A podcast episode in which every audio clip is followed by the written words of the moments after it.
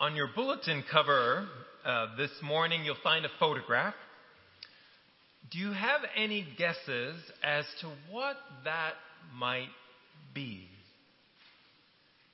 This spiral with soft edges and, and willowing flaps all wound together.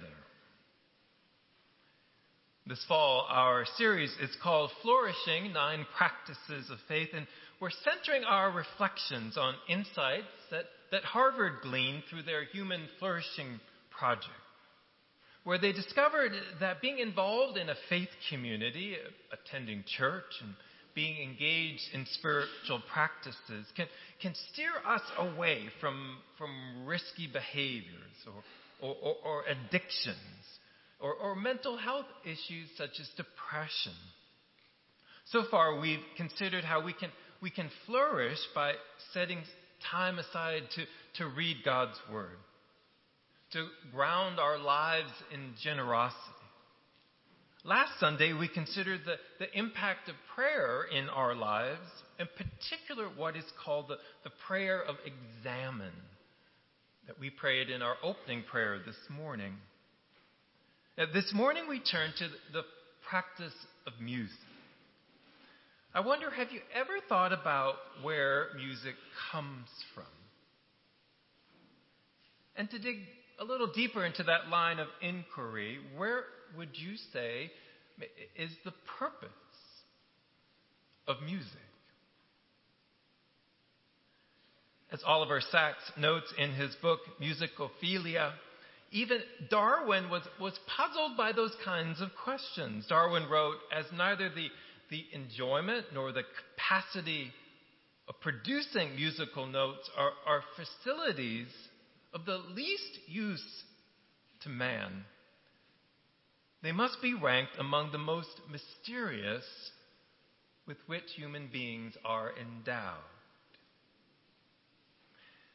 Meaning, as human beings appeared on the planet, it seems logical to assume we had more pressing things on our mind than to listen to or to create music, like, like locating berries and grains to eat the next day, or to find shelter from the rain. So, where and why did this instinct, this desire to, to listen to and to create music emerge from? One concept put forth by scholars and theologians is, is the origin and the purpose of music is to connect us to each other. As I was working on this sermon yesterday, I, I walked into our living room and into a 1950s Braun SK55 record player made of white sheet metal and these side elm panels. It's considered to be one of the most attractive designs of all time. My father and my mother saved up for months to buy it when they lived overseas, and, and, they gave it to me a few years ago when they were downsizing. On that record player, I remember hearing the melodies of Petula Clark, Dave Brubeck. Now, as some of you might know, our son Brendan has moved to California for his first job. And what's fascinating is over the past few years, he has become enamored, as many millennials have, with vinyl records. Brendan had these boxes of records he wanted to ship to California. So he was, he was going through his collection and came across an old record of mine that had migrated, shall we say, into his collection along with my Bruce Springsteen and old blues records. This record was a Van Halen record. I think Andy Cooley remembers this record. well, Van Halen today, to be honest, is a somewhat forgotten rock band. Uh, so Brendan held it up and he looked over at me, clearly not interested, and said, So, Dad, maybe you want this? I nodded and said, Yes, I do. So yesterday, I dropped the needle on a Van Halen record I loved nearly 40 years ago that went through my 23 year old son's hands and onto a 1950s record player that my father had given me. One concept put forth by scholars and theologians is the origin and purpose of music is to connect us with each other. I wonder, do you, do you have albums? Do you have CDs? Do you even have musical instruments that have been passed down from, from family member to family member, friend to friend? Do you share a love for, for Bach, for Benny Goodman, for the Beatles, with a spouse, an old friend, a colleague at work? Because interestingly, when we read through Scripture, we come time and again that, that music connected people of faith like ourselves. We know, for example, the Psalms and, and what the Christians call the, the Old Testament. Those Psalms were the first hymns. So the words and melodies connected people like us. We discover the disciples and Jesus were, were singing hymns in the New Testament. Hymns that connected them to each other and enabled them to praise God. Have you ever had that experience when, when singing a hymn, you suddenly felt connected or, or aligned with something greater than yourself? Perhaps with God, perhaps with the person sitting next to you, a person who might be a spouse, a friend, or even a stranger. I know I have the privilege to sit so close to our wonderful choir and be carried along by their voices. I know what a privilege it is to see your faces and to hear your voices as we sing, for example, Here I Am, Lord, or Christmas Tide. Along with connecting to other people, it has been suggested music also connects us to ourselves. Elena Mannes is an award winning filmmaker and also written a book called The Power of Music, where she observes anyone who has been transported by Mozart, moved to weep at the national anthem, stirred to dance, knows the power of music. How does that happen? Well, she describes how the elements of music, uh, time and, and pitch and volume, echo our own pulse our own breath, our movement.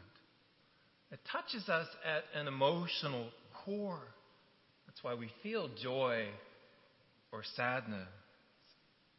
I wonder if you ever had that experience where, where music connected you or, or reconnected you with your heart, with your soul, something deep inside.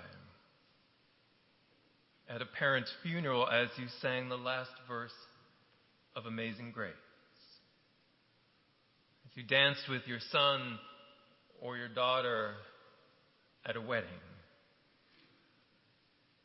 As you walked or as you ran or as you biked and, and the music made you exercise a little harder, and at the end of that workout, you, you felt better and more at peace.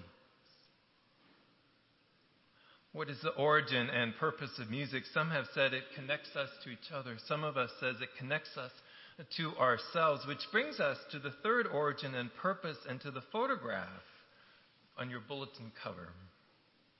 Do you know what it is? Do you have a guess? It's a photograph of what is called the organ of Corti.